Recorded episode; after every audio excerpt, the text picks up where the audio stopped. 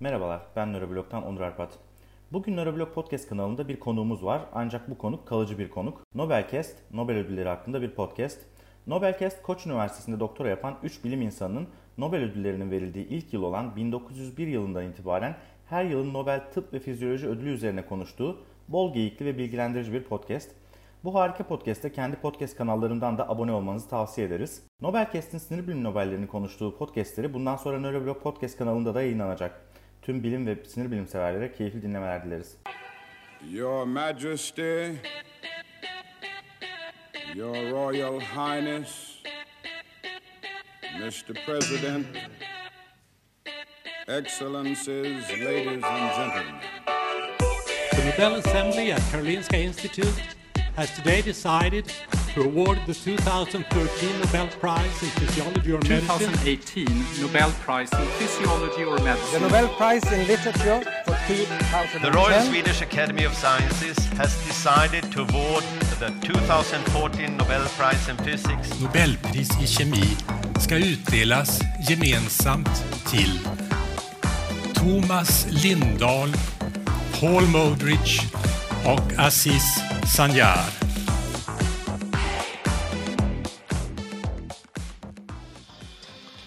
Biri kel, biri pos bıyıklı. İki kişi. Bir ödül. Akıllarda tek bir soru. 1906 Nobel ödülünü kim alacak? Ve jürinin kararı Ya şimdi kimseye haksızlık olmasın yani. İkiniz de çok iyi çalıştınız. Fakat hani birine versem diğerinde görüm kalır. O yüzden ödülü ikinize de veriyorum. Ne kadar tatlı bir jüriymiş değil mi yani? Tatlış. kıramamış ya. İkisini de kıramamış. Ankara'nın bağrından kopan jüri ödülü. Bu ödülü bu sene Nobel tarihinde ilk olarak iki kişiye paylaştırdı. O zaman Nobelcast bölüm 6 sene 1906 Santiago Roman E. Cahill ve Camillo Golgi sinir sistemi üzerine yaptığı çalışmalar yüzünden Nobel'e mahkum edilmiştir. Yüzünden. Hoş geldiniz. Hoş geldin. Yüzünden. Tabii canım. Abi adamları mahkum ediyorlar ya. Birbirlerine mahkum kaldı adamlar. Ya belki Nobel aldıktan sonraki hayatı berbat yani bilmiyorsunuz. Bunu podcast'in ilerleyen zamanlarında ortaya çıkartacağız. Bir de yani iki zıt kişi dediği gibi mahkumiyet aslında iki zıt şeyi savunan Aynen. kişilerin birlikte ödül alması aslında yani. O zaman şunu söyleyebilirim. İki yabancı. yani ben Kahalli düşünüyorum. Golgi ile 5 dakika durmaz bir odada mesela bence. bir şeyi var onun değil mi? 5 Bir dakika tane, durmam ben bu adama der e, yani. Bir lafı var Kayal'in. Bu arada Kayal mi diyoruz, Kahal mi diyoruz? Herkes Kahal. kendi tarzını mı oluşturuyor? Kahal. Ama yani Ben Kayal isteyenler diyebilir miyim? ya Kayal diyenler var. Kade, Abi, Kayal, der- Kayal dersen olmaz yani şimdi. kanki diyebilirsin Ya Kayal'dan. İspanyolca'da J yerin AH diyorlar değil mi? Ja ja ja diyorlardı. Evet abi jajaja diye gülüyorlar ya onlar. Tamam o zaman Kahal diyoruz abi. Evet. Kahal'in bir lafı vardı şeyle ilgili. O birlikte ödül almalarıyla ilgili. İşte e, iki, Bir daha da gelmem Nobel'e. daha da gelmem aynen. e, iki birbirine tamamen zıt işte şeyleri savunan bilim insanını sanki Siyam ikizleri gibi bir zorla bir arada tutup birlikte ödül verdiler gibi bir Evet. açıklaması var. Ama bunu herhalde Nobel'i almadan önce söylüyor. Çünkü Nobel töreninde yaptığı açıklamada da e, Canım kardeşim Golgi. Golgi olmasaydı ben de bunları yapamazdım falan diyor. herhalde orada Ya orası doğru çünkü herkes biliyor yani Golgi olmasa onu yapamayacağını. Aynen. Onun için hak etmişti falan diyor. Yarısını zaten o. Öyle Bu arada kel olan kim? Kel olan şey Kahal. Kaya, Kahal. Alnı açık pos bıyıklı olan Golgi. Yani bunu da söyleyeyim şimdi. Tabii görüntülü olmadığı için bizim önümüzde bu Kayal ve Golgi'nin resimleri hep açık. Sizde yok. Biz sürekli onlara bakıyoruz. Evet. Bakıp Biz Tabii konuşurken- şey de bağlı abi şimdi kaç yaşındaki hallerinden Sen bahsediyoruz kaç yani. yaşındasın ya? 10 Ben yaşındayken sana- ikisi de gayet gür saçlı olabilir. Yani Golgi'nin case'inde şimdi 10 şey 1843 tabii ki. Yani 1843'te adam doğuyor. Yine İngilizce düşünüp. Aynen.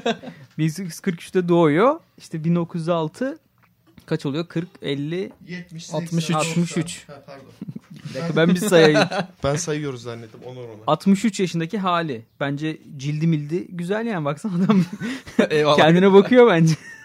Ki kendisi Kahal zaten- birazcık baymış. Pardon şu bilgiyi vermek zorundayım. Kendisi zaten bu deri kremlerinin atası olarak da bilinir. yani el kreminin üreticisi, satıcısı hatta annesi babasıyla beraber evde yapıp satıyorlarmış. Tabii tabii. Çin'de kendi bulduğu Golgi e, kompleksi İsimciği olan, isimci olan.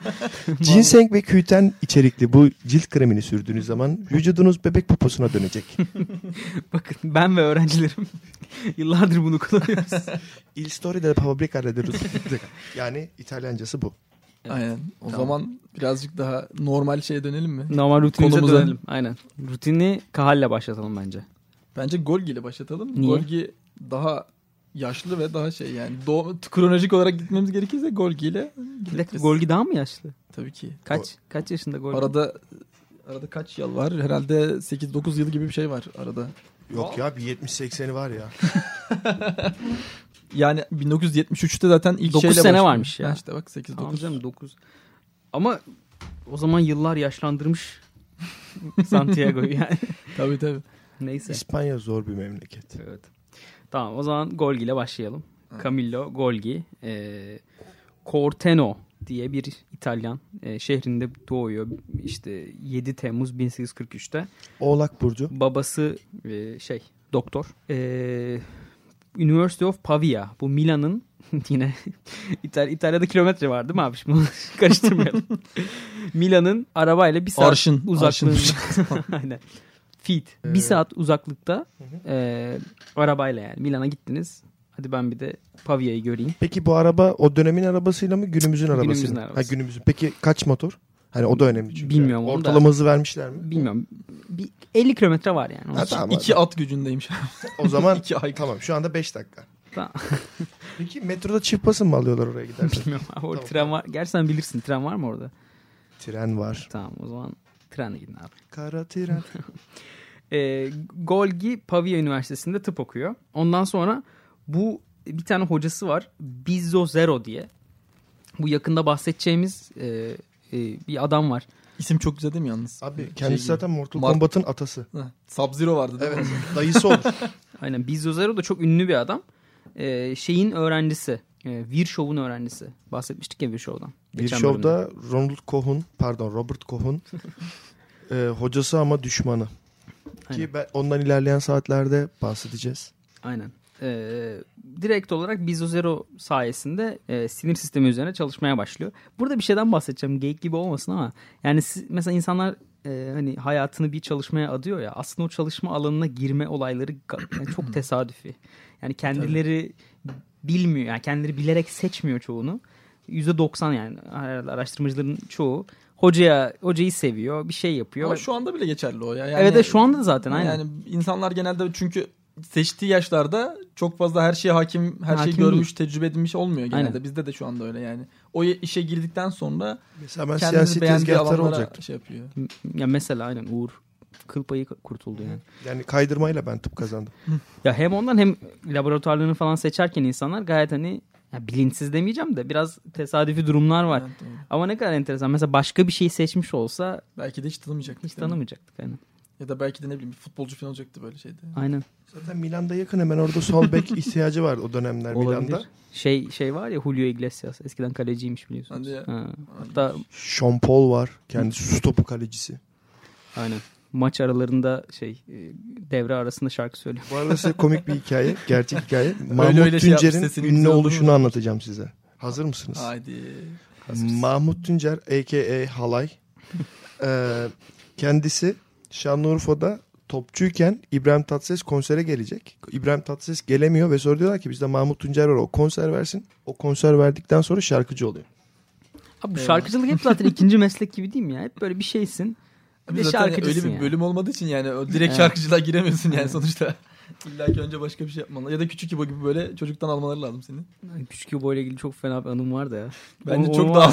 Onu acayip bir yere saklıyorum. Onu patlatacağım Hikaye. yani. Hani Çünkü şu anda gol giden Mahmut Tuncer'e zaten küçük İbo'ya nasıl geldiğimizi ben Ama burada ben Mahmut bile anlayamadıysam burada. ünlü lafını burada ortaya çıkartalım. Mantık sizi A'dan B'ye götürürken halay sizi her yere ve halayın her yere götürdüğünü kanıtlayan podcast Noblecast evet. devam ediyor. Ee, bu işte bahsettiğimiz Bizzo Zero sayesinde sinir sistemi çalışmaya başlıyor. 1872'de de e, Abia Te Grasso diye bir yer varmış. Oradaki bir hastanede oranın CMO'su oluyor. CEO gibi bir şey. Başhekimi oluyor tamam mı? Ee, orada da hakikaten ilk başta e, hastanede bir araştırma merkezi yok. Araştırma merkezinde Golgi kuruyor. Küçük bir e, Golgi, Golgi laboratuvar kuruluyor orada. Direkt cisimciyi orada kuruyor. Cisimciyi orada kuruyor. Kendi. İşliyor. Bütün lipidleri tek tek bir araya Aynen, getirip. aynen, teker teker. Sonra da buldum diyor. Sen yapmışsın. Kandırma. Neyse. e, orada işte başlıyor Bu çalışma. arada hani o çok da iyi bir sıfat değil CMO mu diyor bir şey diyor. Yani aslında CMO. bayağı memur gibi bir şey oranı ama yetkili bir memur gibi bir şey. Aslında istediği gibi tam araştırma imkanları sağlanmıyor benim hatırladığım Evet evet aynen aynen. Veyahut da küçük bir mutfakta falan böyle Evet aynen şey öyle. yapıyor değil mi? küçücük, küçücük bir mutfakta. Ya Yani- bu Nobel adam- alan adamların dramı mı? Koch mesela evin bir odasını Aynen laboratuvar ya. yapıyor. Bu gidiyor mutfağı yapıyor. Hani herhalde Nobel almak için mutfaktan çıkmak gerekiyor. Böyle evin içinde bir şeyler yapmak gerekiyor. ya Aynen. da zor koşulları fırsata çevirmek gerekiyor. Aynen. Hiçbir şekilde yılmamak vesaire. Ben yıldım. Tamam. ee, bu bir Siena'ya gidiyor. Pardon bir ilk başta Pavia'ya geri dönüyor. Tamam mı Golgi? Ee, burada da ordinarius profesör oluyor. Extraordinary profesör yani. Histoloji profesörü oluyor. Ee, Siena'ya gidiyor bir. Siena zaten çok yakın biliyorsunuz. Hemen Hemen, şeyde hemen ya. orada. Siena'ya bir gidiyor. Ondan sonra tekrar Pavia'ya dönüyor. 1881'de tamam mı? Artık Pavia'nın şey oluyor. Valis. Halis. Pavia. Pavia'dan ayrılmam. Ben burayı çok sevdim diyor. Zaten burası benim doğduğum yer diyor. Ondan sonra eee, çok enteresan bir şekilde bu sefer e, Golgi malaria e, üzerine çalışmaya başlıyor. Sıtma. o. Sıtma aynen. Bahsettiğimiz Evet, bütün o Zaten sıtma konusunda bir Golgi'den bahsetmiştik. aynen plazmodium e, türlerini bahsederken bir iki keşfinden Ate- bahsetmiştik. Şey, ateş cycle'larını falan da aynen cycle'ları çok şeyi falan gösteriyor. Farklı türleri gösteriyor türlü. sıtmanın değil mi? aynen. Bu arada Nobel'in vasiyetidir. Sıtmaya eli değmemiş bir insana Nobel vermeyin. O yüzden biz asla alamayacağız. yani. Belli olmaz. E, işte bu Bu arada bahsettiğimiz birazdan bahsederiz. Kayal'in de sıtmayla bir yaşanmışlığı var. hani bir geçmişleri var. Var tabii. E, Golgi bu Nobel ödüllerini kazanan diğer insanlar gibi büyük hani ne derler influencer. Yani çok böyle Etki sahibi. etki- et- Etki. etkileyen insan sizi yani. Böyle gidiyorsunuz vay be ulan iki kelime etti. Şimdi git laba gidip bir çalışayım falan diyorsunuz. Yani böyle bayağı gaza geliyorsunuz.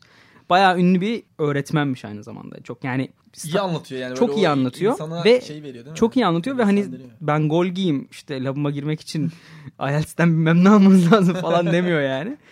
Ee, diyor ki gelin kardeşim first come first serve diyor. Mevlana'nın şey, Aynen. İtalya şubesi. Aynen. Benim bench'im varsa gelin çalışın diyor. Hiç ben ayırmam kimseden kimseyi diyor. Ve hakikaten oradaki bütün İtalyan öğrenciler geliyor yani. Sonradan da göreceğimiz Golgi cisimciğini biraz fazla abartmış olabiliriz. Biz siz şu, şu köşedeki ikili siz çıkın abi.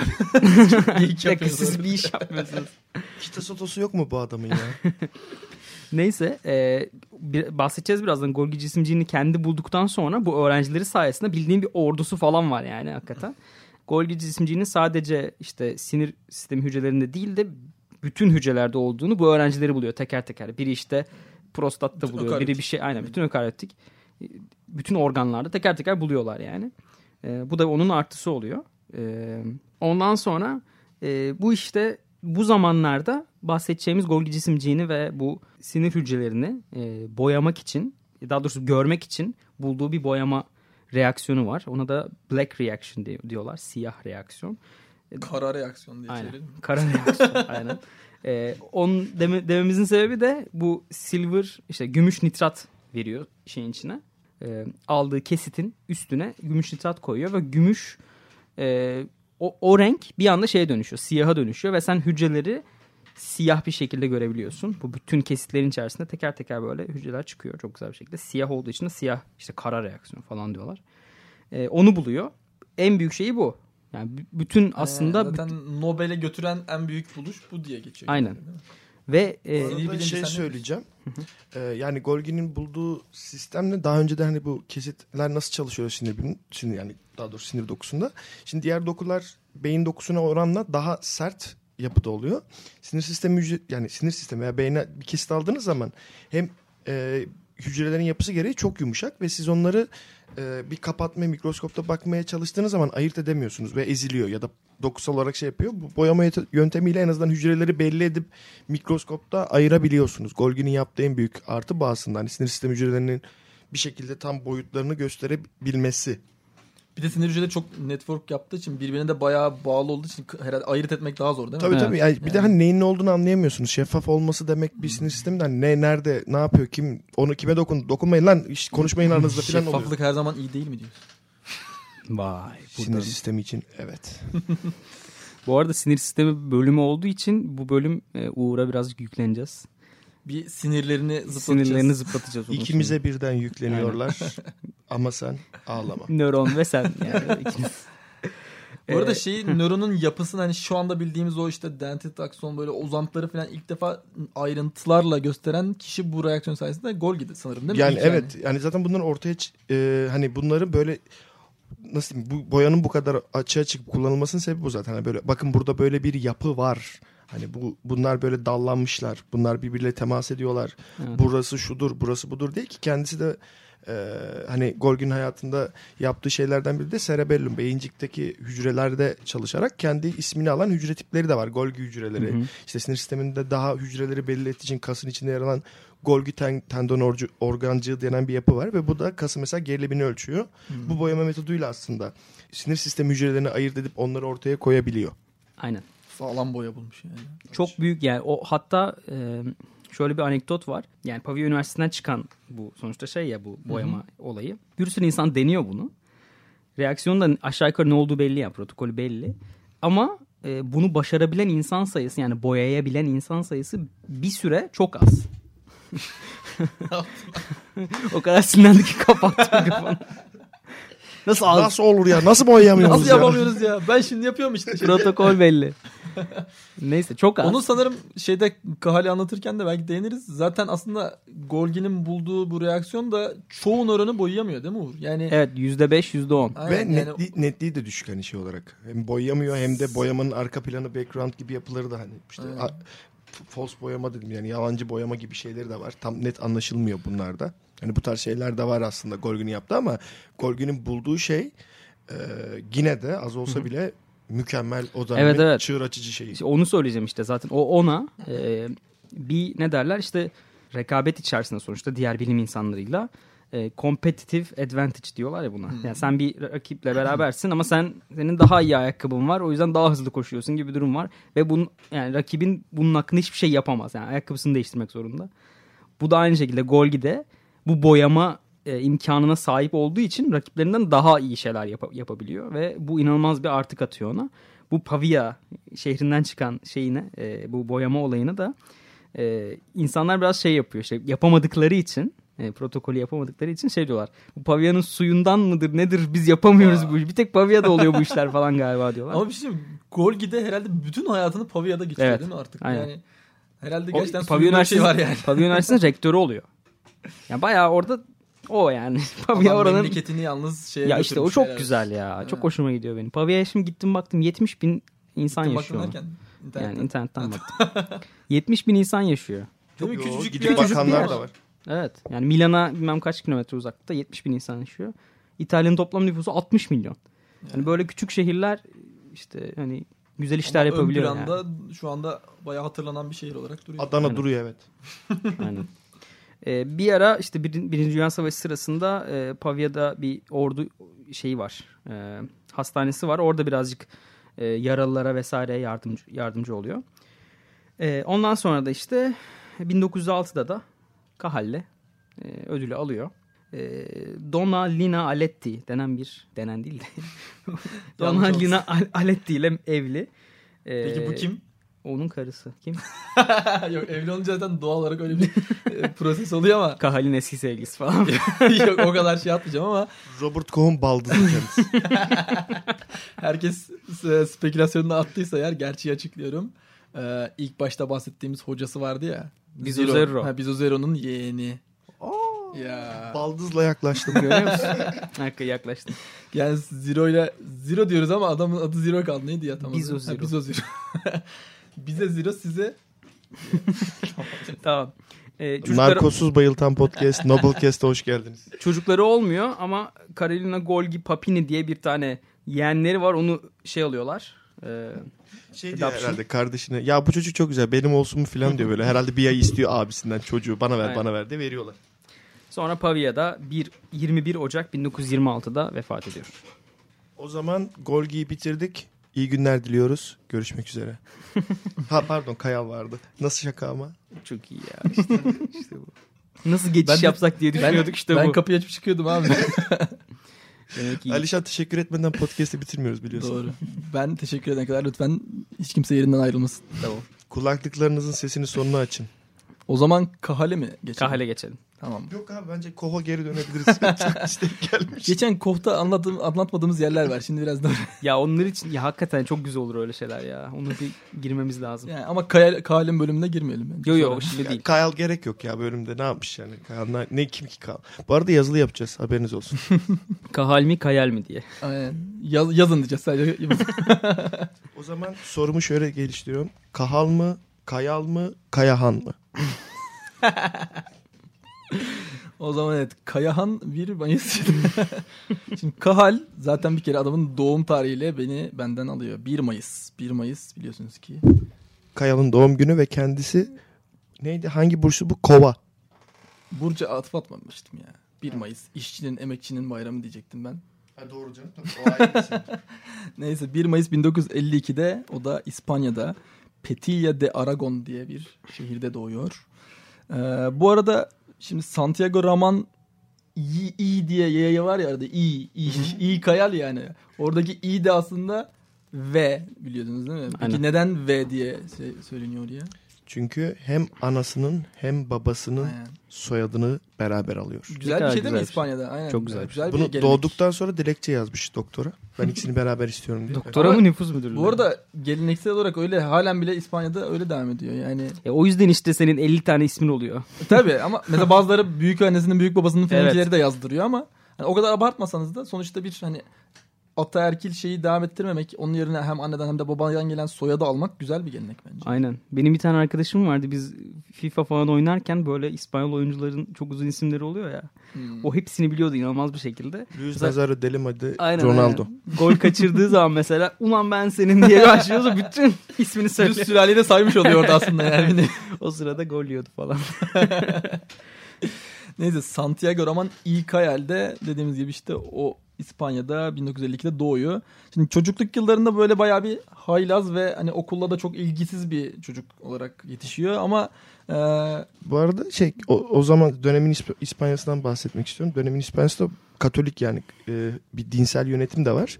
Kayal haylaz oluyor. Haylaz olduğu için de hani e, okulda çok sıkıntı çıkartıyor ve birkaç tane böyle rahip okulu var o zaman. Hani Hmm. din- dinsel eğitim var. Oralardan rahipler tarafından kickleniyor yani kovuluyor falan durmadan. Böyle yaramazlıkları da var yani. Tabii tabii zaten işte okul hatta böyle babası alıyor bir yerden sonra okulu. Oğlum diyor senden adam olmayacak. Ben seni şeye berbere önce çırak olarak veriyor. Bildiğin böyle şu anki. Ber- e, berbere çırak mı veriyor? Aynen ya. Sonra So- bakıyor o da olmuyor. Ayakkabı yap diyor. Aynen. bir, bir elinde mesleğin zanaatin olsun falan diyor ama bakıyor onunla da işi yok. Çünkü Kayal'in şöyle bir şeyi var. Adam ressam olmak istiyor. Sanata meraklı. Öyle bir sürü şey Bu arada yaratıcılık şeyleri var yani. Sanatla ilgili şunu söyleyeyim. Gerçekten adam bu yaratıcı yani sanatsal olarak yaratıcı kitap yazmayı seviyor. Kendisi hakkında bayağı kitap yazıyor. Düşüncelerini paylaşıyor. Otobiyografisi var değil mi? Evet. Evet otobiyografisi var. Bir de kendisi böyle hani bu vecize diyeceğim de hani özlü söz de ortaya çok çıkartmayı Hmm. seviyor filan. Hmm. Yani aslında onunla sana sadece yani Alişan'ın dediği şeye atıf yaparak güçlendirmek Yani- istedim. Eyvallah Santiago Ramon Cajal Quotes yazarsanız Google'a bir sürü güzel şeyler çıkar. yani. Bayağı- Mesela atar yapma atarın Allah'ını görürsün. Biz de pilot değildik ama çok insan uçurduk. Aynen. Bunların hepsi aslında kamyon arkası şeyleri Kahal'den gelme diyorsun. Kahal'den gelme. Tabii o zaman katır arkası. Ee, ve işte babası bunu okuldan alıp dediğimiz gibi böyle berber ayakkabıcı falan çırak olarak veriyor ama orada da bakıyor pek bir şey yapamıyor. O zaman geri liseye geri dön diyor bunlara. Ve liseye geri başlıyor ama bu sefer babası diyor ki hani bu gidişle bir bundan bir cacık olmayacak. ben buna birazcık böyle bir oyun yapayım diyor. Alıyor diyor ki zaten bu resme meraklı, sanata meraklı. Bunu bir mezarlığa götürüyor böyle tarihi şeye antik mezarlığa falan götürüyor. Ve orada Ölünün oradaki- aklına gelmez yani. Aynen ya tam bir helal olsun çakal. Ee, orada böyle antik mezarlık olduğu için kemikler falan dışarı dışarıda bulunduğu yerler de var. Onları gösteriyor ve diyor ki bunları çiz. Hadi bakalım diyor. Çiz, çizeceksen bunu çiz bari. Aynen. Bak bakayım çizebiliyor musun? Bayağı da ama ilgisini çekiyor Kahal'in ve gerçekten anatomiye böyle bir ilgisi doğuyor ve onu artık çizimlerini yapmaya başlıyor. Şeyden bahsettik değil mi? Hani annesi babası da doktor. Hatta babası anatomide Ha, şey Anatomi hani profesörü. profesörü Doğru. ve annesi de mi öyle? Annesini bilmiyorum. Artık öyle. O kadar doktorun arasında o da öğrenmiştir bayağı şey. Evet babası da zaten Zaragoza Üniversitesi'nde sanırım. Aynen. Tıp profesörü dolayısıyla o şeyde mezarlıktaki hikayemizden sonra Kahal buradan etkilenip aynı yıl Zaragoza Üniversitesi'ne tıp fakültesine giriyor. Düşün ne kadar zeki herif hiç ilkokul temeli yok direkt tıbba Değil mi? giriyor. Mezarlıktaki kemiklerden gaza gelip iki ay Babası çalışıp giriyor. orada torpil mi yapmıştır? Ha, onu bilmiyorum bak.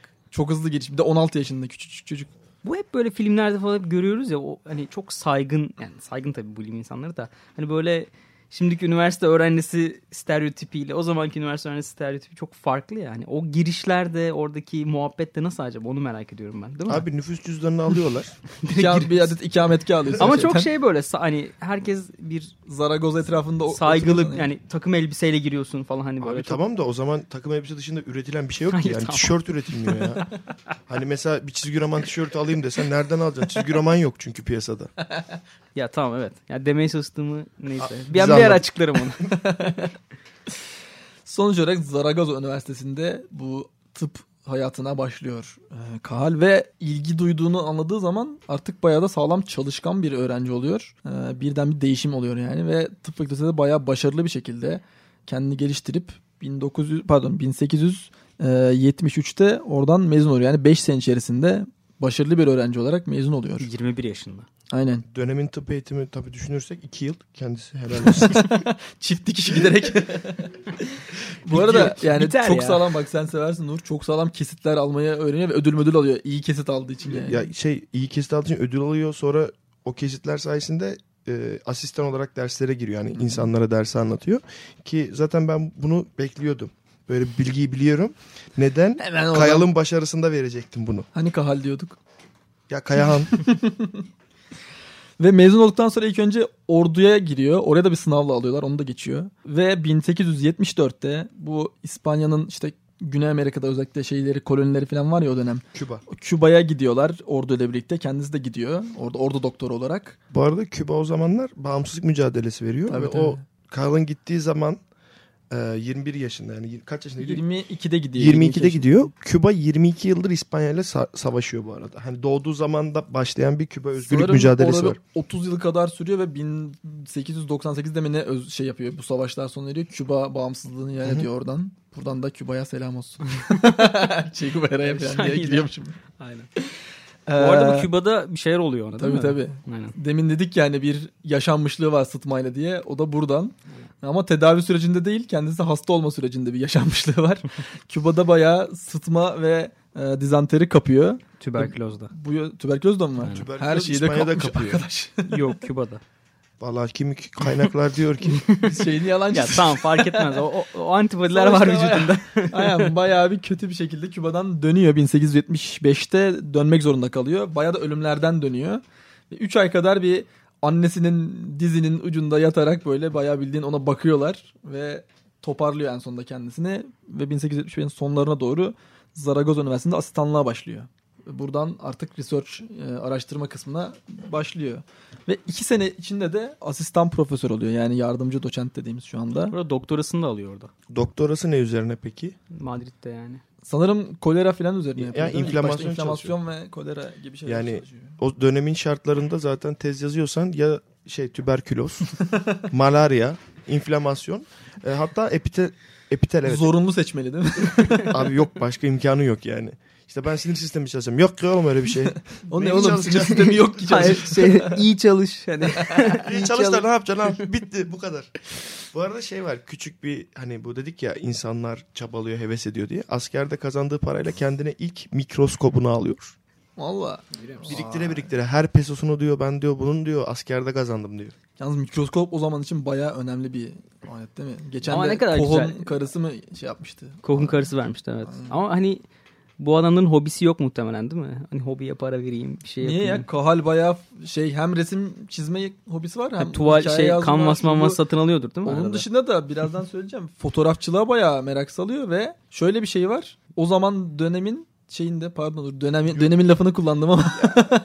Ha, bu laboratuvarına falan fotoğraflar kendi kendine mi çekiyor? Abi dikkat ederseniz Kahal'in onlarca fotoğrafı var. Kendi Evet fotoğrafı. ya. Diğerleri kadar yok. Bunun nedenini ise açıklıyorum. Instagram'ın kurucusu olması. Aynen öyle. Şöyle bir nedeni varmış abi. Kahal Ee, Instagram. Kahal o zaman dönemin şeyinde 3-4 dakika falan böyle poz vermeniz gerekiyor fotoğraf çekilmek için. Tamam. Bayağı fotoğraf makineleri öyle ama Kahal bunu geliştirip 3 saniyede fotoğraf çekebilecek Kahal şey getiriyor. mühendis mi abi? Yapıyor adam. Sen bilir kişi misin? Sen sen ne Sen yaptın kimsin? ya? Sen helal olsun. Ha, sen helal olsun Ama- diyoruz. Patentini Ya işte kime bu- kaybediyor? Patenti her zaman için o dönemin bütün patentlerini alan bir insan var biliyorsunuz ki. Thomas Edison. Edison'un amcası. Aynen adam buluyor 3 saniyede şeyi ama patenti alamıyor. O zaman diyor ben hobi olarak buna devam ederim diyor. Ama Çok yine enteresan. kendi fotoğraflarını sürekli çekiyor böyle bayağı selfie'leri falan. Nereden Edison'un bu kadar zamanı var ya ben anlamıyorum bunu. Çok fazla. Mesela Henry Ford'la bir anekdotu var onun. Henry Ford gelmiş buna ben demişti şeyi buldum. Motoru buldum şeyli e, benzinli. Patenti bende var mı diyor. Hayır şey demiş. Aa çok güzel bir şey var elinde devam et buna falan demiş. Hani ver bakayım o neymiş dememiş yani. Bence demiş de olabilir de sonradan. Kahal'in acaba elinden nasıl almış ya onu merak ettim. ya elinde almamış da geç kalmış biraz. Hali daha sonradan göstermiş. Muhtemelen Ha. orada bir iletişim şeyleri yavaş ya hani. O haber ona bir sene iki sene sonra geliyor biliyorsunuz. Olabilir. arada şey var. Tekrar adaylıklar var biliyorsunuz aynı kişilerin. Haber konusunda e, bu galiba Nobel tarihinde ilk kez ana dil olan Fransızca, Almanca ve İngilizce dışında birinin aldığı öd- ödül. Yani bir Finsen vardı da Finsen hani çok büyük çalışma yapamadı. Hani en azından öyle söyleyeyim. Çok büyük yayın olmadan erken yaşta vefat etti. Bu ikili şöyle bir aslında büyük bir meziyetleri var. İkisi de ana dil olmayan bir dil üzerinden yayın yaparak ki bu onların geç tanınmasını da sağlayan sebeplerden biri de olabilir. Bu şekilde üstesinden geliyorlar. Mesela Kayal'ın yaptığı çalışmalar İspanyolca ve İspanyol o dönemde de çok böyle hani aa burada bilim yapıyorlarmış dediğiniz zaman espri olarak anlaşılabilecek yer gibi de düşünülebilir. Aynen yani Fransızca falan çevrilince anca neymiş onu falan. şey yani devamında anlatırız onu da. Hı hı. Ya şey bari bu anekdotu vereyim devamında anlatırız deyip unutuyoruz da aklımdayken anlatayım. Aynen anlatamadım. Kayal bir gün çalışıyor çalışıyor bakıyor hiçbir şey olmuyor. Diyor, Fıkra gibi girdin yalnız. Fıkra gibi girdin diyor. zaten diyor ki diyor ben diyor Ben Almanya'ya gideceğim. Adamın biri bir gün Adam Almanya'ya gidiyor orada. Almanya'ya gidince millet böyle vay anasını İspanya'dan adam gelmiş filan böyle şaşırıyorlar filan. Kayal orada tanınıyor aslında. Hani bir Almanya ulusal konferans mı? ha, anatomi Hmm. konferansına katılıyor. Orada aa Kayal'ın işleri gerçekten iyiymiş. Çünkü Çünkü İspanya'da da bilim yapıyorlarmış. ha, ve ondan sonra Almanca'ya çevriliyor onun yaptığı işler. Neyse Alişan devamını getir abi. Ee, yani şöyle evet, en son şeyde kalmıştık. 1877'de asistan profesör yani yardımcı doçent oluyor ve sonra da 1879'da mesela bak sanatla ilgilendiğini şuradan da anlıyoruz. 1879'da üniversitenin anatomi müzesi var. Oranın da müdürlüğünü yapıyor. Ve orada bir sürü böyle sanat eseri şeklinde bir sürü şeyler sergiliyorlar ediyorlar. Bu arada böyle. şey var. E, şunu da söylemek istiyorum.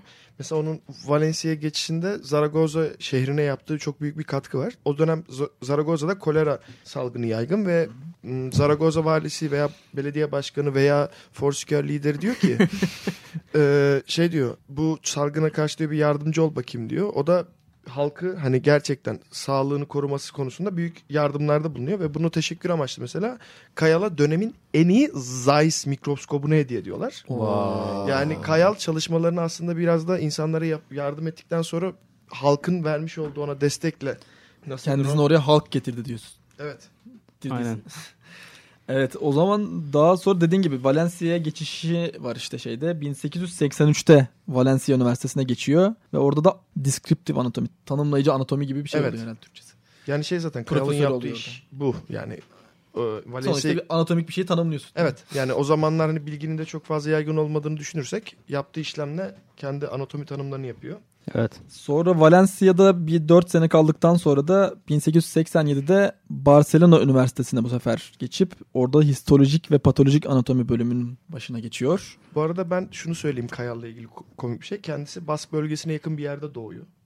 Sonra Endülüs bölgesinde çalışıyor. Sonra Katalan bölgesine gidiyor ve hayatının sonuna kadar İspanya'da hani Kral Franco denen o Madrid bölgesinde yaşıyor. Adam İspanya'yı tek haliyle birleştiriyor. Çünkü İspanya bildiğiniz gibi hani böyle çok fazla federal Bölünmüş şeyleri var. hükümeti de vardır kendi Evet, arasında. birleştirici bir yanı da var diyorsun. Bu arada Ya adam 1 Mayıs'ta doğup yani Bu arada şey söyleyeceğim. Valencia Kayal'ın çalışmaları için çok önemli. Çünkü Valencia zamanında Luis Simarra denen bir İspanyol e, bilim adamından Golgi'nin boyamasını öğreniyor. Louis Simaro bu boyamayı da Ya. Fransa'dan alıyor ve şey Kayalı gösteriyor. Diyor ki baksana oğlum diyor böyle ne kadar güzel boy- boyama var falan diyor. Bu Böyle aman Allah'ım diyor vuruldum. Şerefsizim aklıma gelmişti diyor. O da ondan sonra çalışmalarını hani Her bölüm yaptığımız bu espriyi tekrar. e, bu Valencia onun için şey böyle aklını attığı yer diyebiliriz. Hmm, aynen. Ve dediğimiz gibi evet, Valencia'da bunu öğrenip Barcelona'da da bu Golgi'nin yöntemini kullanarak en sağlam çalışmalarını Barcelona'da başlıyor. Ee, ve daha sonra da 1892'de bu sefer Madrid'e geçiyor. Bayağı büyük şehirlere dolaşmış dediğim gibi. Yani. Madrid Central University, Merkez Wow. Üniversitesi gibi bir şey. Ee, ona geçip bu sefer de anatomi ve histoloji profesörü oluyor. Ve 1922 yılında emekli olana kadar yani yaklaşık 30 yıl kadar burada kalıyor ve büyük çalışmalarının neredeyse çoğunu burada yapıyor. Baya Barcelona'dan Madrid'e, arada- Valencia'ya falan bütün büyük şey takımları falan dolaşan var. Figo gibi bir adam yani. Sergen Yani her gittiği üniversitede bayrağını öpüp ben doğma büyüme işte katılarım. ben doğma büyüme Madridliyim. Kanımı aksanız Madrid çıkar ya falan diye böyle. Bu arada şey var. E, Kayal'ın hani burada kendi kişiliğiyle biraz vurgu yapmak istiyorum tarihinde. Kayal 200'den fazla makale yazıyor. Ve dönemin İspanya'sına tekrar gireceğim. Çünkü dönemin İspanya'sı gerçekten Avrupa'da çok böyle söz hakkı olan bir ülke değil. Bilimsel olarak çok ilerlemiş değil. Daha çok hani askeri ve o zaman sahip olduğu bu Güney Amerika'daki sömürgeleri kullanıyor. Hani o yüzden hani İspanya'nın bu tarz şeylerde bir öncülüğü yok. Kayalsa bu şeye karşılık kendisi mesela bir dergi çıkartıyor. Adı Revista Tri- Trimestral de Histologia Normal y Patolica. Yani şu demek oluyor. Türkçesi. 3 aylık yayınlarla basılan e, normal ve patolojik durumda yani hastalık durumundaki histoloji diye bir yayın çıkartıyor. Ve bunu kendi başına ortaya çıkartıyor. İspanyolca basıyor.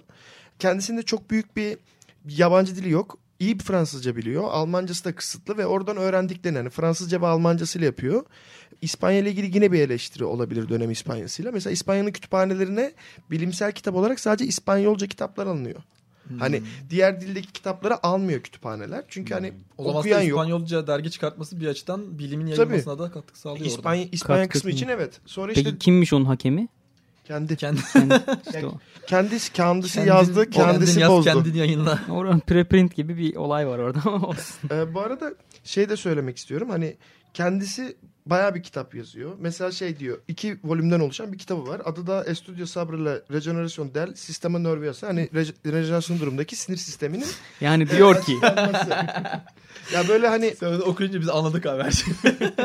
ya İspanyolca okuyabilirim. ya orijinalini söyleyelim de hani isteyenler orijinalinden okusun.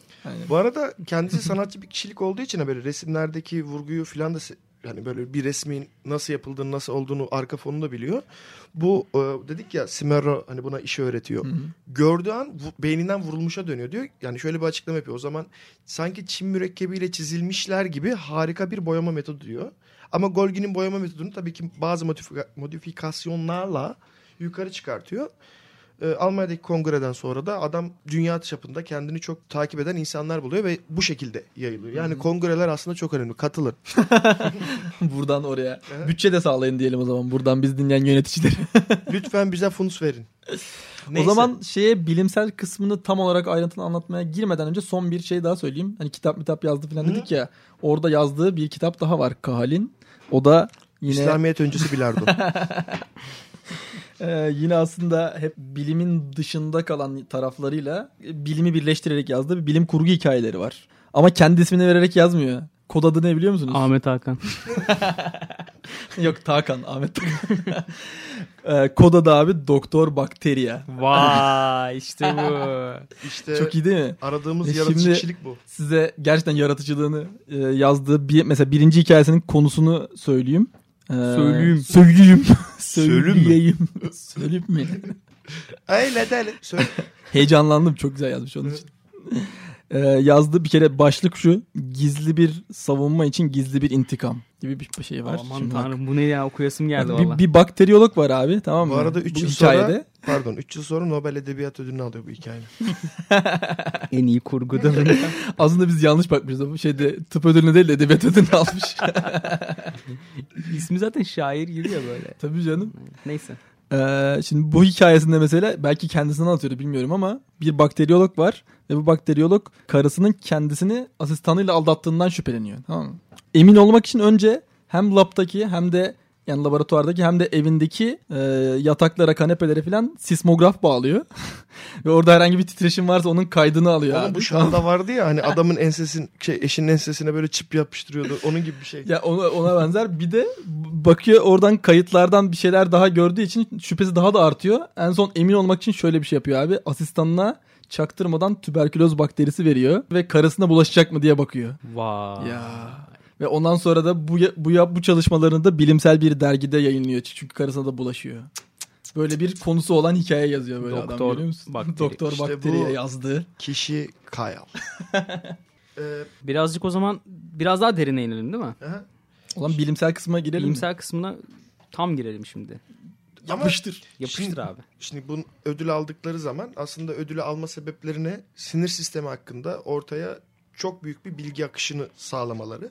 Bu sinir sistemi o zaman hakkında ne biliniyor ne bilinmiyor açıklamadan önce şey bilmemiz lazım. Sinir sistemi neden albenisi yüksek? İşte insanlar tarihten başından beri işte düşünce nereden gelir diyorlar. İlk başta kalp oluyor. Kalbini söküyorlar. İşte Aa, adam öldü. Ruh nerede? Ruh kavramı ortaya çıkıyor işte.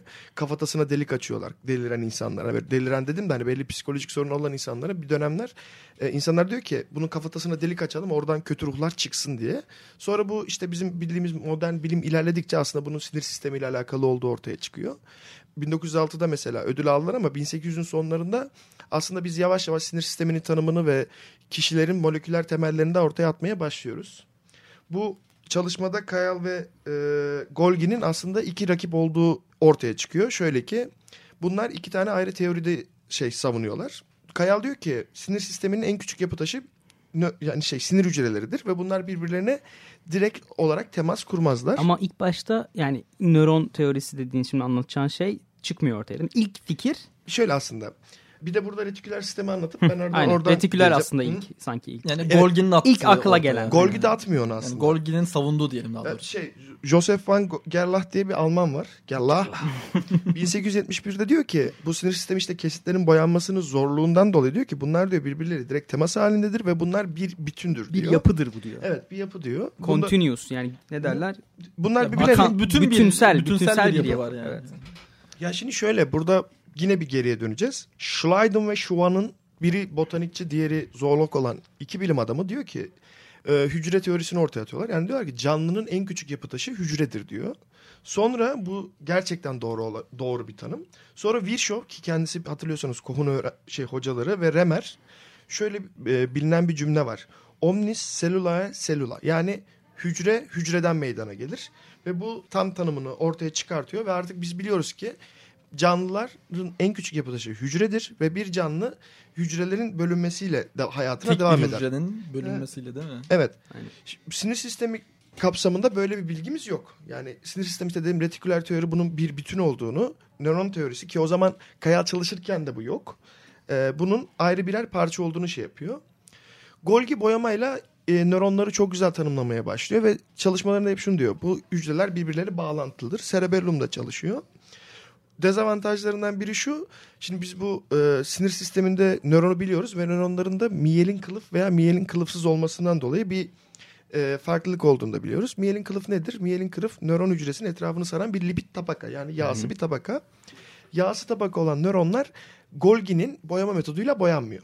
Yani koruyor değil mi? Onun Yani boyanın girmesini tabii. engelliyor. Yağ genellikle yani bir şunu da düşünelim. Yağ genellikle düşündüğümüz zaman sizin hani ısı kaybınızı koruduğu gibi hücrenin de e, belli başlı malzemelerin kayb kaybolmasını veya korunmasını sağlayarak iletimi hızlandıran bir yapı sağlıyor. Aslında yani o boyayla çoğu nöronun yapılmaması yani ya- boyanmamasının temel nedeni, Nedeni bu. bu. Çünkü bizim memeli yani özellikle insandaki çoğu e, sinir hücresi miyelinli. Aynen. O yüzden de çoğu boyanmıyor. Ve e, bu yüzden de aslında Golgi'nin çalışmaları onu o dönem için doğru mu yanlış mı olduğu bilinmeyen fakat günümüzde yanlış olduğu yönlere doğru götürüyor. Kayal çalışmalarında iki tane çok büyük artısı var. Bir kullandığı materyal, iki o materyali çok ince bir şekilde kesit alarak daha net gözlem alabiliyor. Kayal Kesit alma ödülü vardı adamın üniversitede. evet bu Eli çok yatkın. işte bu onun aslında başarısının temel taşlarından biri. Ama sanırım o miyelinli olanların boyanmadığını da o böyle ayrıntılı çalışmalarında keşfediyor. Kahal yani değil mi? Kahal keşfediyor Evet. ve onun içinde sanırım kuş beynini Evet kuş, ediyor. kuş beyni Kuş de bu arada Kayal da bunu bilmiyor abi. Kayal Hmm. hani kuş beyninde miyelin var mı Tercih yok mu? etmiyor diyorsun yani. Yani onu bilmiyor. O daha çok yokluktan dolayı onu çalışıyor. Mesela küçük omurgalı canlılarda çalıştığı için onlarda mesela e, beyinde bulunan hücre yoğunluğu ve e, sayısı hani bu büyük canlılara göre daha düşük. Çünkü kabiliyetleri hani primitif olarak düşük. İki bir de embriyonik hayvanlar yani embriyonik dönemde hayvanlarda çalışıyor. Biz biliyor, şunu da biliyoruz. Miyelin kılıf hayatın ilerleyen aşamalarında sayısı artıyor. Tecrübeyle diyorsun. yani şey, aynen öyle. Bu arada onu, ona da geleceğim. Plastisite ve o şeylere de geleceksin değil mi? tabii tabii. Yani aslında Kayal'ın yaptığı çalışmalar kendi bir nevi e, imkansızlıkları aslında onun başarısını ortaya atıyor. E, Almanya'ya gittiği zaman Kayal şu bilgiyi kesinlikle emin. Artık beyinde diyor canlının en küçük yapı taşı hücredir ve o retiküler teorideki bir bütün değil. Bunun en küçük yapı taşı sinir hücresidir diyor. Yani her biri bağımsız bir şekilde Evet. çalışabiliyor. Evet bunların her biri diyor hücredir İlla diyor. ağ Yani- olarak komple bir bütün Hı. olarak çalışmak zorunda değil. Değil. Ve Kayal nöron kelimesini ortaya atmıyor. Kayal nöron doktrini ortaya hani böyle nöronların ayrı hücre olabileceğini söylüyor ve bunu tam olarak bütünleştirmiyor. Kayal diyor ki hücreler sinir sistemindeki hücreler arasında boşluk vardır diyor. Buna biz şimdi günümüzde sinaps diyoruz. O bunun da tanımını yapmıyor. Kayal aslında burada daha çok teorik olarak gördüğü şeyleri resmediyor. Resmettiği şeylerden sonra bir çıkarım yapıyor. Ama dönemde bunu kesin kanıtlayacak bir yapı yok. Ee, bu yüzden dolayı o da e, belli bilim adamları yok retikülerdir yok nöron tek başına hücredir diye aslında kendi Aynen. içinde şey Retiküler yapıyor. aslında kelime anlamı ne? A'sı. A'sı yapıyor. A, A gibi. Çünkü işte. Golgi'de de. Golgi Golgi'nin savunduğu kısım zaten o, o öyle olduğunu ve tek bir bütün halinde çalıştığını savunuyor. Bu arada hani sen demin söyledin ya Kaya, yani şu anda doğru olan şey Kayal'in teorisi Evet. olarak hatta sinir Evet. bilimin temeli olarak kabul Tabii, ediliyor tabii. değil mi o yani? Ya Kayal eğer bir sinir bilim kitabını açın ilk 10 sayfada kesinlikle Kayal'ın çalışmaları, Kayal'ın resimleri, Kayal'ın çizimlerinden bahsedilir. Çünkü e, Kyle'ın çizimleri elektron mikroskobundan bir tık aşağı yani. o derece iyi. e, abi adam hani harika ha yani böyle şey işte hani şu anda bakıyorsunuz benim mikroskopta şu andaki boyamayla göremeyeceğim görüntüyü belki adam hani böyle şey e, o sanatçı kişiliğiyle tamamlamış da Aynen. olabilir yani ama hani harika bir çizim. O sırada tabii fotoğraflama falan hani bir- var tabii Çok de. az. Çok az. Mikroskoptan Yani resim demiştik ya, çekebilmek mümkün değil. Koh, Koh ilk defa bakteriyi çeken mikroskoptan yayınlayan kişiydi yani daha Aynen. birkaç sene önce. Golgi de bu çizim olayını yapıyor. Ama birazcık artık şey Golgi gibi. birazcık daha şey kalıyor onunkiler. Yo yo tabii tabii. Yani biri artistik diğeri işte. Şey, teknik, teknik, teknik ressamlık onunki. Evet aynen. Bu arada Almanya'da Rudolf Albert Kolliker ve Will, Wilhelm Waldeyr'la tanışıyor. Ve bu iki kişi... Kahal mi? Kahal, ha, Kahal. Ee, bu ikisiyle tanışıyor. Kolliker bundan 70 yaşındayken Golgi'nin yanına gidip boyamayı öğrenen adam. Ve e, ilk başlarda Golgi'nin tarafında retiküler teori olabileceğini söylüyor. Sonradan da Kayal'ın çalışmalarından sonra şok oluyor. Almanya'da tanışıyorlar o kongrede. Kayal'ın destekçisi oluyor ve bu iki kişi Kayal'ın bütün çalışmalarını ta- yani Almanca'ya çevirmeye Hmm. çalışıyorlar. Ve Kayal artık bundan sonra e, Tanınıyor artık Evet herhalde. tanınıyor. Burada neden bu bilgiyi verdim? Waldeyr'da nöron kelimesinin e, mucidi. Yani en küçük yapı, sinir sistemin en küçük yapı taşı olan hücrelerin adının artık nöron denmesinin sebebi Waldeyr'in o zaman kullandığı tanım. Aslında orada nöron, nöron diye diye nöron, kayal, nöron diye diye günümüze nöron diye gelmiş. Ya- Evet. Aynen. Böyle bir yapı var. Bu arada sinaps tanımını yapıyor Kahal. 1960'da elektron mikroskobun icadıyla, e, daha doğrusu icat değil kullanımıyla sinapsların varlığı da ortaya koyuluyor. Onu da Al- İngiliz bir e, biyolog olan James Foster diyor ki bunun adı da sinaps olsun. O da şey demek e, Yunanca'da yani bir boşluğun hızlandırması anlamına geliyor. Hmm. Bu tanım da ortaya çıkıyor. Aynen. Yani bu elektron mikroskobi olayı birazcık güzel değil mi? Yani bu bütün konuştuğumuz şeylerin aslında kanıtı bayağı bir süre yok. Yani, Yani Tabii, 60 tabii. yıl. Evet. 60 yıl sonra elektron hatta 60 yıl- mikroskobunu Yani çizimlerde çok bir değişim olmasa da aynen. gerçek Yo, olduğunu gösterin Aynen. gösteren şey aslında o elektron mikroskobu oluyor doğru.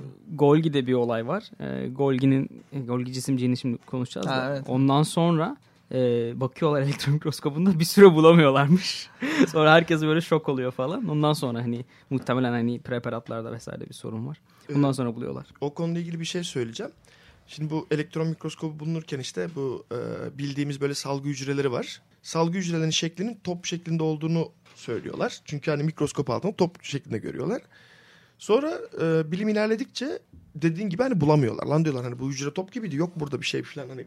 Sonra başka bir hücre bulup diyorlar ki bu başka hücre mi?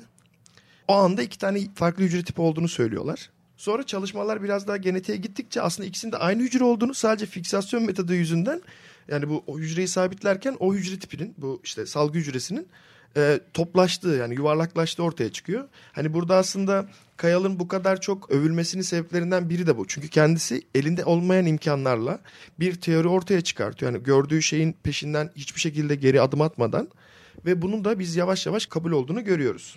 Ee, bu arada küçük bir şey ekleyeyim mi? Biz hani demin de söyledik aslında işte Golgi dedik ki e, o retiküler hani her şeyin komple bir sistem olarak yönetildiğini düşünüyor ve tek bir bütün olay halinde çalıştığını düşünüyor. Kayal ise bunun işte tek bir hücreye indirgeyip her in- her hücrenin bağımsız çalıştığını ama birbiriyle iletişim kurduğunu savunuyor temel olarak ve şu anda kabul edilen doktrinde bu diyoruz. Evet. Ama e, yakın zamandaki özellikle bu işte beyin görüntüleme çalışmalarında filan şeyler filan ortaya çıktı ya. Mesela belli bölgelerde yoğunlaşmış nöronlar Hı hı. aslında e, bütün halinde uyarılıp bütün Tabii. halinde fonksiyon gösterdiği hatta bazı nöronlar gitse bile oranın çalışmaya devam ettiği gibi şeyler çıktığı zaman aslında bir nevi yani lokal de olsa Golgi'nin de sunduğu şeyin e, doğru değil ama hani onun da geçerli olduğu belli alanlar olduğu düşünülmeye başlandı sanki Bu arada son zamanlarda. Aslında şöyle Yani- bir şey söyleyeceğim. Kayal'ın dediği Özellikle şey... kompleks canlılarda Tabii, biz mesela tabii. belli bir işte beynin konuşmadan sorumlu bölümü ya da Tabii, tabii. Yani- sorumlu bölümü falan diye Bu arada büyük bir nöron kitlesi var aslında. Golgi şunu diyor aslında.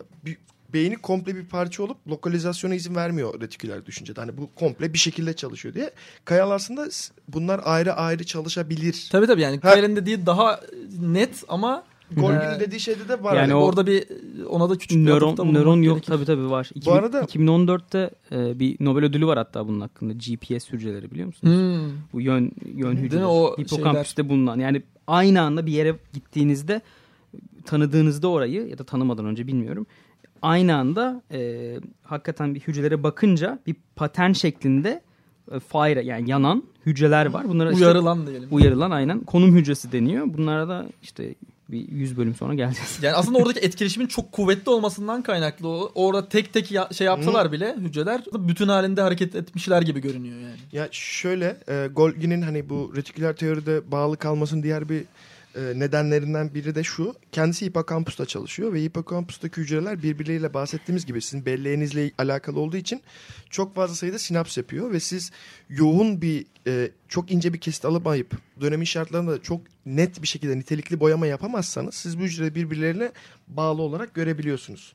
Hani dedik ya orada bir lokalizasyon var. Hı hı. Aslında Golgi oradaki lokalizasyonu görüp yanlış değerlendiriyor da Evet. diyebiliriz. Hani Evet. de- senin dediğin şey doğru yani. O aslında. bahsettiğim hücreler de hipokampüste mesela. Evet, evet. Konum hücreleri. Ee, bu arada şey var ben Kayal'ın tek başına bu çalışma değil de sinir sistemine neler kattığını da söylemek istiyorum. Bir kere nöronların büyüme e, tübü dediğimiz bir yapı var. Yani bir nöronda sinaps yapmadan önce bir dallanma öncesi nöronun nasıl büyüdüğünü açıklıyor patoloji durumunda.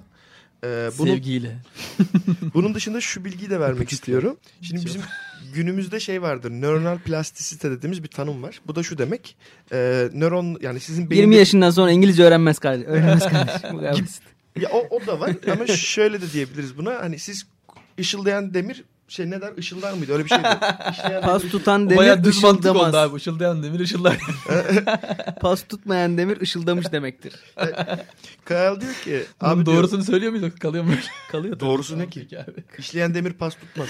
Aynen. Tamam. İşleyen demir ışıldar da diyebilirsin sen. Tamam işleyen demir ışıldıyormuş ee, arkadaşlar. Ee, şey Kayal diyor ki bu diyor siz diyor yaptığınız e, işlemler sonucu beyninize gelen uyaranlar sizin diyor beyninizdeki hücrelerin sinaps sayısını arttırır. Yani sinaps demeyeyim de dallanma sayısını arttırabiliyor döneminde. Şu anda mesela biz buna işte nöronal plastisite diyoruz. Herif bunu 1800'lerin sonunda ortaya atıyor. Yani Human Connectome Project. Google'a bir yazın görün. Dara dara dara. Bir acayip bir şey ya. Ben hiç alakam yok yani sinir bilimle. Benim, benim bile çok hoşuma gitti. Ama çok ilgi çekici konular değil mi? Sonuçta Çok. bir beynin işleyişini yani, sen bellek- düşünmek bellek- çok zor ama çok e, şey konular. yani, Aynen çekici bellekten konular. bahsediyorsun. Bu tamamen benim cahilliğim bu arada. Atıyorum ortaya da. Bir bellekten bahsediyorsun ama nöronların birlikte işlemesiyle artık o nörotransmitterlerin birbirine olan hani aktarımıyla vesaireyle senin belleğin oluşuyor. Sen bir şeyi şey yapınca hatırlamak istersen e, o nöronlar komple çalışıyor ve senin hatırlamanı sağlıyorlar yani. Ya Aslında şu anda düşündüğümüz, yaptığımız yani davranışlarımızın hepsi bütün aslında hayatımızı oluşturan temel şeylerin çoğu bu çalışmalar sonucunda ortaya çıkmış şeyler. Yani Tabii dolayısıyla canım, bunlar- yani onların açıklamaları diyelim. Ki zaten- çok ilgi çekici ama tabii ki çok zor ilerleyen konular yani. Kahal ve Golgi öncesi sinir bilim diye bir alan yok. Yani gerçekten yok. Hani bu alan üzerine çalışan biri yok. Bu çalışmalar sonucunda yavaş yavaş sinir bilim alanı ortaya çıkıyor ve sinir bilim alanının nitelikli bir alan olmasının paydası çok yüksek.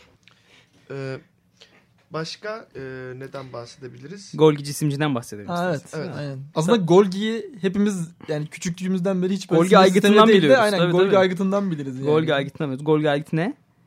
Hücrelerin Hücrede- paketlendiği. Aynen paket- Uzaktan kumanda. proteinlerin Proteinlerin paketlendiği yani paketlenmekten kastımız aslında şeye son haline mesela Son haline gelmesi. Protein gelip yamukluk yapıyorsa Golgi cisimciği gider. Onu bir güzel pataklar. bunu, bunu paketleyin. Üç boyutlu halinin Aslında alındığı- fonksiyonel hale getirildiği, işte Bütün o modi- modifikasyonların eklendiği, Aynen. e, son haline Proteinin getirilip gazlandığı. dışarı salınacaksa salınmaya Aynen, hazırlandığı. Yani endoplazmik retikulumdan sonra gelen artık son nokta gibi bir şey. Tabii bu- proteinlerin protein olduğu, Prote- kimliğini kazandığı. yer. Aynen. Ee, Golgi işte bu kara reaksiyonu bulunca tabii e, nöronların içinde de artık resolution'ı bayağı iyi galiba. Hü- Hücrelerin içinde de mikroskop altında belli bir yapı görüyor. Yani bu hiç görmediği bir yapı daha önce. Nükleostan ayrılmış tamamen hücrenin içinde ve e, ağası bir yapı, retiküler bir yapı. Bunu görüyor ve bunu bildiriyor ilk başta. Bu arada Golgi yani tam bildirmiyor da Golgi birazcık şey çok büyük bir adam ama birazcık böyle Çekingen. çekingen utangaç. Ya, böyle. bir Ya şey doğru var değil ama. galiba bu falan aynen. Ama Ee, zaten kendi uzmanlık alanında değil. Adam yani sonuçta Değil, bir değil. hücre biyoloğu değil. Değil, yani evet.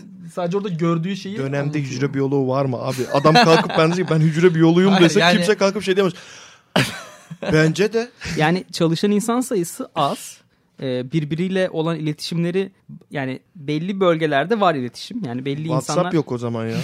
aynen. Belli insanlar birbiriyle iletişim Hücre kuruyor. biyologlar grubu. Aynen. Şöyle şey oluyor mesela işte ka- işte Golgi ile başka bir hoca mektuplaşıyor. Aa İngiltere'den bir yayın çıkmış gördün mü falan filan 6 ay önce çıkmış ama halbuki hani böyle bir e, kim ne yapsa aslında bir değeri var gibi bir durum oluyor. Golgi de işte bu asi yapıyı 1898'de e, bir meetingde söylüyor gayet böyle bu sefer şey biçimde. Güçlü. Güçlü biçimde. Kesin var Vallahi yani var lan. Aynen. Var işte tamam mı? Diye gidiyor. Apparatoro reticolare interno. Yani internal reticular apparatus diyor. Dahili ağsı yapı. Aparat. Aygıt. Aygıt. Aynen. Bunu buluyor ve işte Purkinje hücrelerinde o da bir sinir sistemi hücresi. Beyincikte yer alıyor. Aynen. Cerebellum. Ee, Purkinje hücrelerini buluyor ama diyor bu galiba diyor hani tamamen atıyor yani orada. Orada söyle- Bütün hücrelerde de olabilir böyle bir şey diyor. Tamam mı? Bence bu kamyon diyor. Aynen. Ee, Bu arada onun boyamasında belki bir nedeni de şu olduğunu söyleyebiliriz. Mesela önceden de bir sürü hücrelere bakıyorlar ama görmemelerin sebebi mesela dedin ya bulduğu boyanın o kara boyanın Hı hı. e, aslında gümüş hücre zarını boyaması gibi sonuçta organeller de içeride kendi zarlarına sahip olduğu zarlardan için dolayı. Mesela bu Golgi aygıtı da direkt lipidlerden oluşan Hı hı. bir e, yapı ve o zarlar boyandığı zaman onun yapısının ortaya çıkması görüyorsun. çok daha net oluyor. Yani sitoplazma yani. içerisinde sen böyle kabak Ayrı gibi bir çıkmış. yapı Aynen yapıyı evet. görüyorsun. Bu, bunu bir buluyor. Ee, ondan sonra bu bahsettiğim öğrencileri işte organlarda vesairede ordusu, aynen e, bir sürü yerde bu yapının olduğunu sö- söylüyorlar. Burada değişik bir anekdot var. Bu Kahal, Şimdi çok övdüğümüz Kahal yok. 1891'de 92'de e, bu sefer potasyum e, dikromate ve gold işte altın klorit klorit Gümüşü yükseltmiş Aynen. gibi. Bir, bir Bu- seviye üstü atlatıp bu- altın yapmış adam. yani. Aynen bu solüsyonlara koyuyor bu cerebrum parçalarını. Ee, ben de diyor bir şeyler gördüm galiba orada diyor. Vallahi billahi öyle söylüyor. Galiba diyor bir şeyler gördüm. Orada bir işte e, altın tuzunun rediksiyonundan sonra diyor bir şey gördüm. diyor. İndirgemesi. Aynen. Ee, orada bir şeyler gördüm diyor ama diyor çok emin olamadım. O yüzden de publish etmedim bunu diyor. ama halbuki diyor Golgi'nin her çalışmasına konacak. evet laf atıyor yani bildiğin Golgi. Aslında onu ben bul, bul- bulduydum diyor yani. Kaç yılında? Kaç yılında 1891-92'de. Yayınlayacak- 98'de de Yok canım. Yayınla- yayınlayacaktın arkadaşlar. 98'de de Golgi bunu söylüyor zaten. Kayal bence şey diyor hani bence bu yapı var diyor demek için bunu söylüyor. Hani ben de gördüm hani ben de yazacaktım da adam yazmış iyi yazmış hani ben çok çalışmadım hani ama vardı Ya böyle bir onun şey gibi diye. onun gibi yapan çok Kale var de ama. toz kondurmuyor. Onun gibi yapan var yani. 1867'de, 82'de, 83'te, 86'da, 87'de böyle o bahsettiğim yıl yani bir sürü insan e, bunları biz gördük diyor. Asi bir aparat yapıyı gördük diyor. Ee, Bu arada Golgid'in söylemesinden sonra bile ta işte yine aynı şekilde mikro, elektron mikroskobuyla bu tamamen ispatlanana Heh. kadar aslında yine o yapının bir Aynen. artifact oldu. Yani böyle Aynen şey olduğu düşünülüyor. Yani bir boyamadan kalan ya da işte fiksasyondan falan Protokol kalan hatası. bir aynen Şey- bir kalıntı yani Aynen, olduğu kalıntı, düşünülüyor. aynen. Çünkü çok böyle bir fonksiyon hakkında bilgi olmadığı için ne- emin olmuyorlar ama daha sonra elektron mikroskobuyla onun da tamamen bir organel yapısı ortaya çıkarıldığı zaman Golgi'ye tekrardan bir atıfta bulunuyorlar. Aynen. Helal olsun diyorlar yani. Yani aslında şunu görüyoruz. Ödül alırken iki kişinin fikirleri birbirinden bu kadar farklı. bu arada Alişan da mikrofona kafa attı. Doğancan da atınca yayını kapatıyoruz. Ben atmıyorum abi. Biz 40 saniyede 40 dakikada bir kafa atanlarız. Ben mikrofonu seviyorum.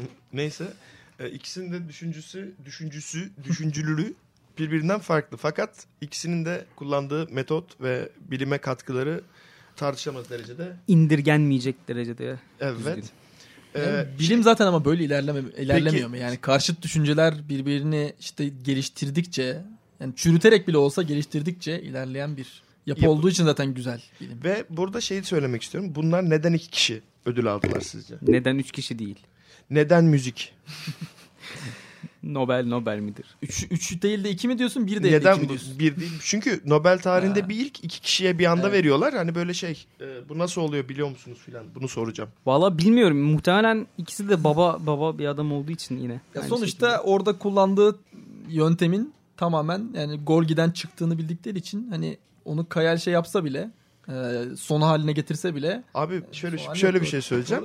Yani dönemde son hali yok. Yani ikisi de aslında teori olarak ortada kalıyor. Ee, o zaman işte bu ödül kazanacak kişiler hakkında rapor yazan kişi Holmgren. Karolinska Enstitüsü'nde. Karolinska Enstitü'de çalışıyor kendileri. Diyor ki Kayal diyor bundan önce diyor yapmış olduğu çalışmalar diyor ödül almayı hak ediyordu. Şey pardon Kayal demişim Golgi.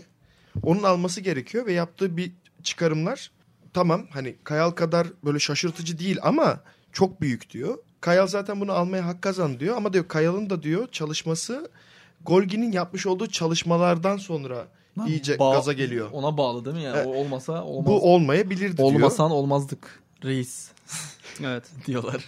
Ve ondan sonra tarihin ilk çift ödüllü Kimera ödüllü Kimerası e, Nobel ödülü ortaya çıkıyor. Değil mi? Aynen. Ve bu arada ödülü direkt parasını yarı yarıya bö- bölüyorlar. Kayal da ödülünü alıp geri gidiyor. Hani direkt böyle basıp gidiyormuş herif. Aa, ciddi söylüyorum. hani adam gitmiş böyle ödülü veren adam korkmuş filan şey demiş. Çalışmalarına devam edecek abi zaman. Parasını çalmasınlar filan yolda diye adam arkadaşını arıyor filan ciddi söylüyorum. Hani diyor ki, "Lan şuna bir bak kaybolmasın yolda bak garip adam zaten. Evet. O zaman Nobel törenine geçiyor muyuz yoksa? Nobel törenine geçelim. Bu işlerin uzmanı Doğan Can'dan şey alalım o zaman. Valla Şu anda İsviçre'de olan. ikisine de ikisine de ver yani birine vermeseydik ayıp olurdu. Şeklinde özetleyebileceğim bir konuşma yapıyor Mörner. İkisinin de ikisi de çok değerli. Hakikaten öyle ya. Yani o kadar övmüş ki. Anlattıklarımızı anlatmış zaten. Bütün o bahsettiğimiz bilimsel şeyleri anlatmış. Çok da detayına girmeye gerek yok zaten. Onlar o da girmemiş. Birine vermeseydik O diğeri neden darılırdı. girmemiş sizce? Detayına. E ben şimdi çok anlamıyorum bu işi de yani. E Bir de 500 kişi var orada şimdi. ben alıştım tüberküloza, malaryaya. Bu Aynen. sinir sistemi falan geliyor. Kafam karıştı iyice. Bir o şey oldum topluluğu bir de şey tutması lazım. Diri tutması lazım. Bir de şimdi söylerken birinden birini daha fazla överse sorun çıkar orada falan böyle. Onun Aynen. için ikisi de güzel, ikisi de bizim evladımız, ikisi de şeyimiz falan diye deyip genel konuşuyor diye. Aynen. Adaylara gelelim. Adaylar. Adaylar bizimkiler biri 8. biri 10. olmuş. Hayda. Bu kadar düşün. Ya bunlar yanlış mı acaba ya? Vallahi billahi sürekli şey yapıyorum ama. Ben bildiğin nomination arşive girip o yılın nomination'larına bakıyorum. Yani doğru bakıyorum. Ama yani. abi Ama burada yani önceki senelere daha dikkate alıyorlar. Hayır Robert Koch'la Kahal aynı. ama kohaldı. Evet. İşte ondan haberi olmayan arkadaşlar tekrardan aday gösteriyor Bu biliyorsun. arada bence burada İletişim sıkıntımız kişi devam ediyor. Holmgren yani. Holmgren kim isterse oluyor. Bir de Münir. Var ya Münir müydü neydi adamın? Münir Özkul. Mörner. Mörner. ya Ama- Po- Paul Ehrlich'le işte Eli Mechnikov 1 ve 3. Bu zaten Onlar da alacaklar. yakınlarda geliyor. Aynen. Kahal 8. Golgi e, Bence 10. eski senelerde illaki bir birincilik böyle ön şart gibi düşün, düşünülüyor Olabilir. olabilir. Laveran işte bir sonraki konuşacağımız da kaçıncı olmuş? 14. olmuş. 14. O zaman o, O- bu birincilik şartını sağlamamış. Sağlam. Böyle bir aday listesi var ama yine de çok az. Yani 140 tane nomination vardı. Şimdi 90 küsür tane var. Peki Ee, o sene 1906'da kimler kimler yuva kuruyor ben niye kuyamıyorum değil. O, o dönem Diğer ödülleri alanlar. diğer ödüller kimler alınmış neler alınmış. Mesela dedik ya Son Feci Bisiklet o sene ilk çıkışını yapıyor dünya genelinde. Premier albümü olan Baykuşlar ve Ben şarkısıyla ben Oscar'ı alıyor diye biliyorum ben. ben Kadıköy şeylerini bilmiyorum pek ya. Tamam neyse e, çalışmaların kim kim ne ne için. ya fizikte Joseph John Thomson. J.J. Thompson. Aynen J.J. Thompson. Peki her ne- Joseph Johnson mu?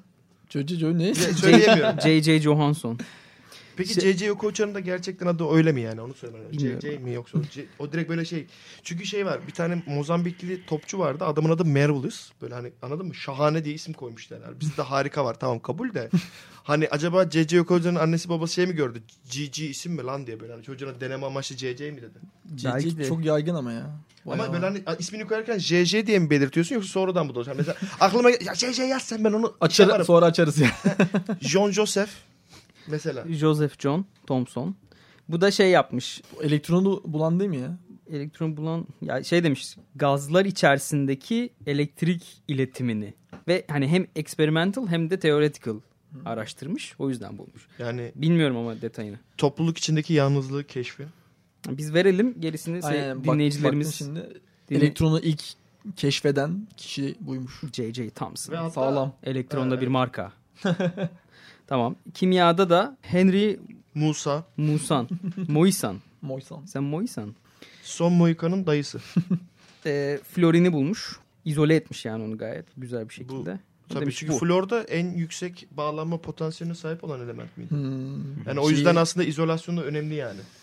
Flor, klor, Yoksa diş brom iot. yoksa Neydi, diş macunlarımız olmazdı. 7A'nın açılımı var mı sende? Flor, klor, brom iot işte. Hayır şeyi. Ha o yok ben. Şarkı Cümlesi. olarak Aynen. Şarkı o. yok. Peki sağ ol. tamam. O zaman Barış Edebiyat. ödülü. Edebiyat da var. Ba- Barış bir dakika. ba- Barış'ı sona bırakacağım. Barış'a ben çünkü laf edeceğim. Tamam. Pardon. Edebiyatta da Jos Carducci ama ne yazmış bilmiyorum. Bu da İtalyan. Carducci. Ka- Carducci yazmış. Deep Learning mi? Sonra karışmış biraz. Vay be. Android ve Ben adlı şiiriyle 3B sınıfından Giuseppe Carducci. Bir android ağlıyor, gözleri yaşlı. Valla cidden edebiyatla çok ilgim yok ya. yani Deep Learning and Critical Research hakkında pardon Critical Research dışında çok yeni bir tarz yapmış yani. Ya şey Elektronik Şi- şairmiş ama şairmiş onu bilelim de. işte dedim ya ben sana söyledim şa- şiirini. Bir android ağlıyor, gözleri yaşlı. Epik türde ilk dramatik, e, fonetik Dijital epik. aşk bu yaralı müzesi. Ha. Kızılötesi falan. Neyse. atıfta bulunduğu için Tamam. yapıyor. Barış ödülünü de sen söyle Alişan. Evet utanarak söylüyorum. Utanıyorsun abi. Ailenizin komünizde olarak ne etti bu adam sana? Theodore Roosevelt'e veriyorlar abi. İlk defa bir Bu Amerikan Ee, başkanlarına Amerikan- ödül verme nedir ya? Ama bak bir şey diyeceğim. İlk defa bir e, hem ilk defa Amerikan'a hem de ilk defa bir devlet adamına veriyorlar. Evet. Ee, niye veriyorlar onu söyleyeyim ama hani Rusya ile Japonya arasındaki e, Savaşı. savaşı. işte çözüme yani barışa ulaştırdığı için diyorlar. Ama e, önceki şeylerine bakarsan Alişan'ın kaynaklarına göre. Roosevelt'in tabii ki işte Kızılderililer hakkında, Filipinler hakkında, orada yaptığı katliamlar hakkında, ondan sonra bir sürü ırkçı söylemleri hakkında, erkil, ataerkil şeyleri hakkında falan birçok böyle söylemleri de işleri yaptığı işler de çok mevcut. Bu yüzden aslında hatta şöyle bir sözü var. Barışla kazanılan zafer savaşla kazanılandan çok daha düşüktür gibi bir şey falan bile sever. Evet. Bu adam barış ödülü alıyor yani. Düşün. Ama bir şey daha var bu adamın. Ee, speak softly and carry a big stick diye bir olayı var biliyor musun onu? Yani Yani güzel şeyleri var canım düzgün şimdi. ay A- Afrika atasözünü sürekli kullanıyor yani bu. Diyor ki işte hani düzgün düzgün konuşun ilk başta anlaşın anla, anlaşama hani anlaşamadığınız takdirde Savaş. seni koruyacak bir şeyin de olsun yanında yani onu gerekirse kafasına vur yani. yani kavgaya tek gitme diyor. Aynen, Yani şimdi dolu ben- git diyor yani. Evet bu ama yani çıkardığı bir sürü şey hem savaş hem de bir sürü katliam falan var. Şimdi oralara girmeyeceğim. Evet, evet. Sonra bunu Türk dış politikasına uyarlamışlar. Speak loudly and carry no stick. Süper. Türkçesi e, çok bağır çağır ama elinde hiçbir şey olmasın. Sanki kaç yani bir şey olursa. Bu arada Roosevelt'e verilmesi zaten önce yani her tarafta bir tartışma uyandırıyor yani böyle bir şeyi uyandırıyor. Onun da ama şöyle bir nedene yoruyorlar daha sonradan. Hatta şimdi Norveç veriyor ya şeyi. Norveç hükümeti veriyor aslında bu barış ödülünü. Evet. Ee, 1905'in sonlarında Norveç İsveç kraliyetinden ayrılıyor. Öyle bir olay var. İsveçler şunu diyor. E, Norveç hükümeti kendisine yeni dost ülkeler, müttefik ülkeler kazanmayı istediği için ve o, o zamanlarda Amerika büyük bir güç olduğu için aslında orayı birazcık Yalakalık. Aynen öyle bir şey için. Sonuçta Amerika devlet başkanına sen ödül veriyorsun yani. Bu da bayağı bir e, tartışmalara yol açıyor. Evet. Zaten barış ödülü her zaman için bir sonradan da göreceğimiz gibi tartışmalara yol açacak. Ben Barış bunları ödülünü- dile getirmeye çalışacağım. Aynen, Alisan geri geldiğinde Barış Ödülü'nü her zaman haksızın yanında olacak. O zaman teşekkür Haklının ederim. abi. Teşekkür Pardon ederim. haklının özür dilerim. Tamam o zaman kapatıyor muyuz? Teşekkür ederim. Sen zaten bayağı süre önce de teşekkür etmiştin. Tamam, tamam şöyle. Bizi Tamam, nereden ben- bulabilirsiniz? Bizi çok merak eden insanlar, suratlarımızı merak eden insanlar, hayallerindeki Uğur'la gerçek Uğur'u merak eden insanlar. Bizi boş verin. Biz yapayız. Neyse, e, noblecast.com, noblecasttumblr.com, Niye İngilizce söylüyorsun? Nobeljust, Nokta com. Nokta com. ondan sonra Canıma Com Com ve iTunes, Spotify ve Anchor'da, Anchor'da, Anchor'da da Noblecast adıyla varız. Bizi oradan bulabilirsiniz. O zaman size iyi günler diliyoruz. Seneye 1907 ezeli rekabetin doğduğu yıl olan Loveran, Sarı Lacivert'in kurucusu. şaka şaka değil. Ee, neyle alıyor ödülü? Sıtma mikrobunu bulması ile. İşte İlen. sayın seyirciler sıtmanın yine bir Nobel'e sızdığı günlerdeyiz. Haftaya ya da sonraki bölümde ya da sonraki ay Loveran, sıtma. Görüşmek üzere. Görüşürüz. Görüşmek üzere. Teşekkür Aklımı tutamadım kafatasında Uçtu uçtu